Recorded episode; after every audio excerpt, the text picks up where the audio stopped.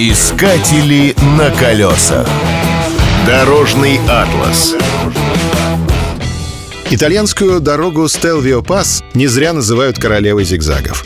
Если взглянуть на перевал Стелвио с высоты птичьего полета, можно подумать, что кто-то покрыл горные склоны замысловатыми узорами. На самом деле это автомобильная дорога.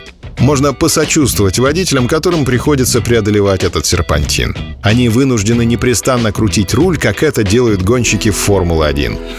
Перевал находится на высоте 2757 метров. По этому показателю он занимает второе место среди перевалов Восточных Альп, где имеется асфальтированная дорога.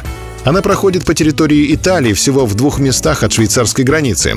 Большая высота диктует особенности эксплуатации трассы. Ее закрывают с ноября по конец мая, поскольку в этот период нередко случаются обвалы.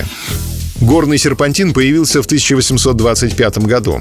Тогда это была территория Австрийской империи. С тех пор конфигурация трассы почти не изменилась. В районе перевала Стельвио насчитывается 75 крутых поворотов. Этот участок является лакомым кусочком для мотоциклистов, любителей экстрима. В мае ежегодно проходит этап знаменитой велогонки Джиро d'Italia.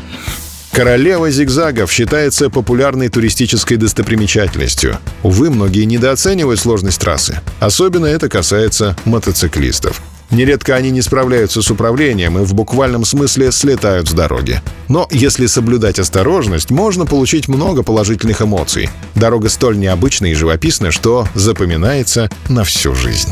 На колесах. Искатели на колесах.